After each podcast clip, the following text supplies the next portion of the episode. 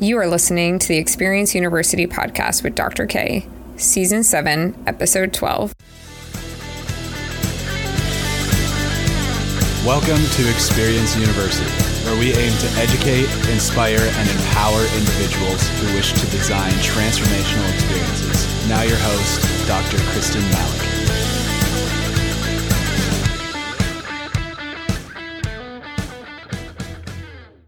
Hello, hello my friends. Of course, I have to say that. This is the last episode of our season, season seven, all about behavior change design. And I have already started recording some epic podcast for season eight. I decided that part of season eight, I'm going to talk with and interview different experts from all of these different industries that feed directly into behavior change. That was an idea that came from actually a couple of our listeners. I think I got two or three messages about bringing in some people who are experts in these areas because obviously, while I'm trained or I can train trainers in these, it's not where I've dedicated all of my life work. It's just as it applies to behavior change design, which is really fascinating. So I have some of those signed up, super pumped. I had a very specific request about a month ago, and I wanted it to be the crowning episode of this season for everybody here. The concept was I will say loosely on diversity, equity, inclusion, and belonging, but I like to call it radical inclusion because I think sometimes when we hear diversity, equity, and inclusion uh, or belonging, we hear these terms, and whether it's good or bad, we have all of these preconceived notions about it already. We may automatically go to race, we may automatically go to LGBTQ, we might automatically go to socioeconomics. There's a lot of different things that we can have going through our mind when we think of DEIB.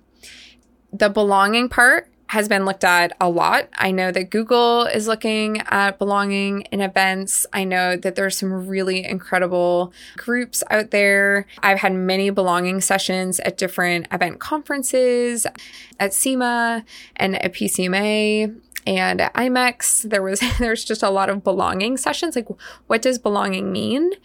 And I have some stories to share. I think these are really interesting. I obviously I'm biased, right? I did hear a quote, and I'm going to mess it up. I don't have it in front of me, unfortunately. I left that notebook at home, but it stuck with me. The minute an attendee at one of my recent trainings said this, she said, When you like me because I'm like you, then I fit in. And when you like me because I'm me, then I belong. So it has to do with authenticity. Now, of course, I absolutely killed that quote, but uh, the the concept I think you can understand is there. If I'm having to change who I am in order to fit in, then I'm fitting in. But if you truly accept me for who I am as an authentic human being, then I belong. And I really loved that. It was just such a great one line summary of all of these different things that we're talking about. We're looking at all the metrics and how to design for belonging and all of these things. I want to share an example. And I think I briefly touched on it in a previous episode, but I want to talk about a couple different things that I see and I've experienced myself as an attendee and then as a designer of experiences that have really move the needle in terms of mindset changes when it comes to DEIB radical inclusion. I was really surprised by how incredibly popular the co living episode was. That episode was shared widely, very widely. I got more messages and DMs, and I got a lot of people that added me on LinkedIn and said that my co living episode was forwarded to them and that they really enjoyed that concept. And if you haven't heard that episode, it's talking about how if you have no other way to incorporate design, or even if you do have other ways to incorporate design, one of the really interesting things you can do is instead of having everyone book a room block at a hotel and have these very isolated spaces, you could give an option where you like rent a giant Airbnb or a mansion or, or whatever words we want to use. And you can have your attendees who self select to share in this co living situation. Some of the most drastic change that I've had in the past since probably the beginning of 2018 or in 2000 end of 2023, so 5 years, is because I have lived with other people temporarily. So that could be from week long event up to a two and a half week long intensive training up to having a roommate for uh, six or eight months. And those have all been really unique situations because we don't have a lot of opportunities in our life to see how other people live. We're raised in our environment, and then typically we move out and we model how the environment was when we grew up. And maybe you have roommates, maybe you have dorm life in college, and then you either live on your own where you're still modeling the same things, or you start dating someone and then you figure out how they were raised and then you kind of figure it out and merge them together. But having these co living situations has been really fascinating because you get to see a wide variety of people and how they live and people that are in kind of the same area as you. So maybe it's the foods they eat or things they do. And here's where I think we're doing it wrong. I have really sat there and I said, what's been the difference between the good and the bad? What's the difference between the transformational and the just in a, my own hotel room with a shared living room, right? What made the difference between we were all hanging out in the living room talking or around the dining room table talking and really diving in deep, and the difference between I just opened up the door and went to my room? What was the difference between them? And I analyzed probably the past two and a half years of my events that were back in person. And I also started analyzing my classes one of the biggest evaluation comments that I get of my class on, on, teaching evaluations or in my trainings and my workshops, I only teach like one class a year at the university now. And I'm doing doing a lot of trainings, workshops, public speaking, uh, consulting, event design projects for organizations outside the state of Nebraska. But when I sat there and I'm looking at all my comments from my workshops and trainings and classes, it always had to either do with shifting or teaching or training mindset, and then the community. I'm a really good community builder. And it's kind of like when I first got into teaching, I was doing these really cool things that everybody was like, this is really cool. We should copy that. And then I would go to teaching and learning trainings, and then they would put some science behind it. And I'd be like, oh, like I'm doing that and it works, but now I know the science behind it. This is kind of this moment now of like, oh, I've always been really good at building communities, but like, what's the science or the why behind that? And I'm finding that when I bring together groups around what I will call a grouping variable. And then you stay and live in that grouping variable. I'll give an example. It's almost never effective. It's kind of like when you join a Facebook group, say you join a Facebook community group for crafting, and then you go in there, and then all you do is talk about crafting. You don't have actual any like different thoughts or opinions or diversity of thought in completely different mindsets. You join that group because you love it and then you all talk about it. So, in my intro to events class that I used to teach prior to 2021, I had every single student in the class write down essentially if they had to do one thing for the rest of their life. Uh, it's kind of like this stuck on a desert island thing. If you had to do one thing for the rest of your life, what would it be? And if people said like sports or being outside or food or um, design or whatever they said, I would group them into their groups based on that variable.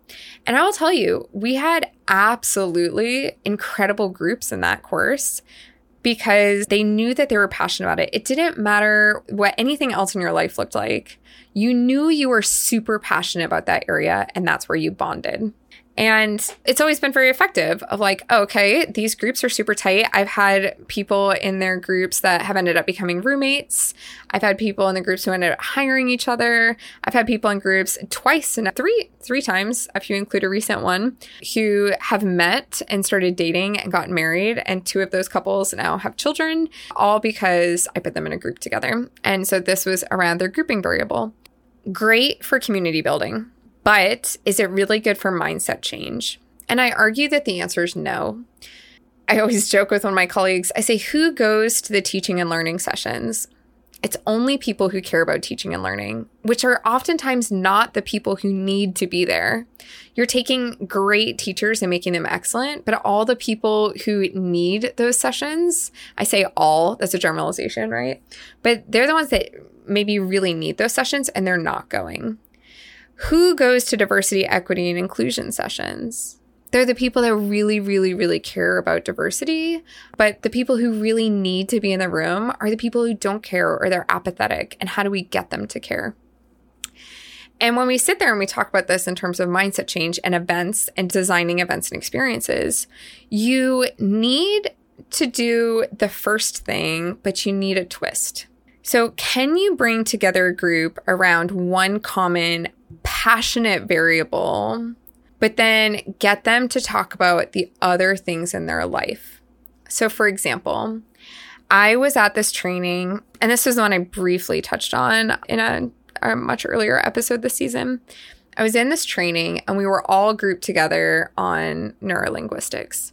So, we were all there trying to figure out how to have neurolinguistics be part of public speaking. It was a speaking academy specific for neurolinguistics. So there was very strict like certifications and training you had to have before you even were eligible to join this and then joined. So we already had a very shared understanding of like, okay, we all know that we have been through the trenches and this, this, and this. We all know that we're certified like in hypnosis. We all know we're certified in neurolinguistics. We all know that we want to be public speakers.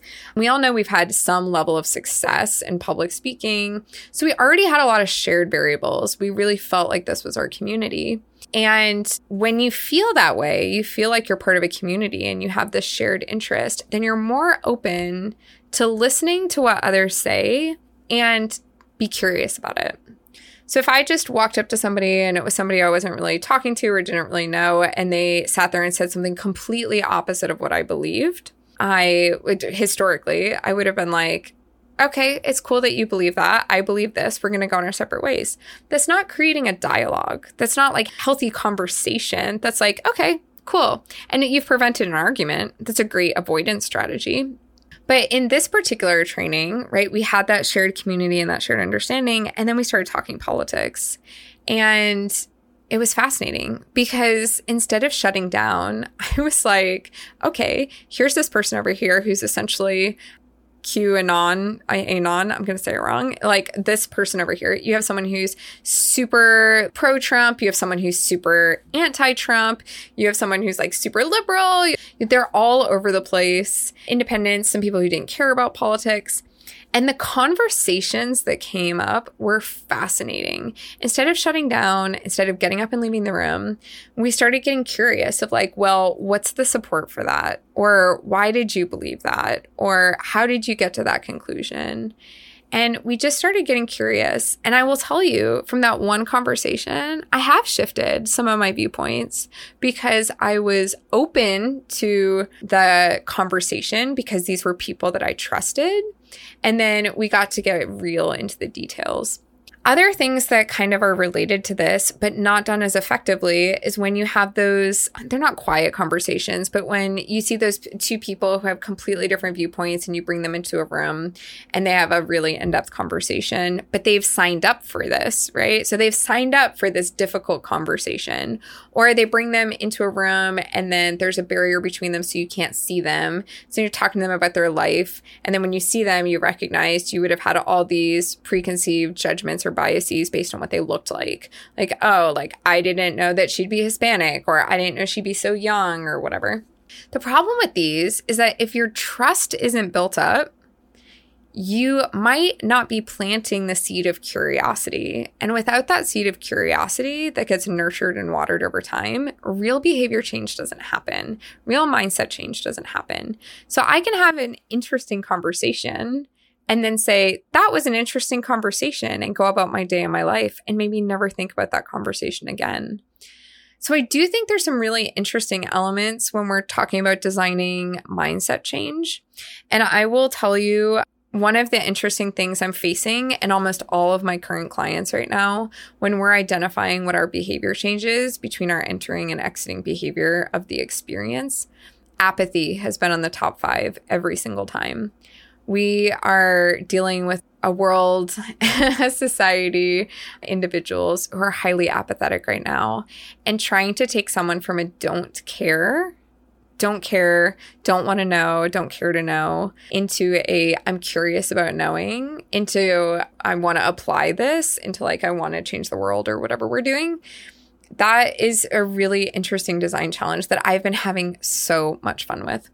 So, anyways, I hope you really got a lot out of this and you're thinking about how you can design these experiences to be more effective. I think that we do a really great job of building communities in some ways, in some industries, in some events.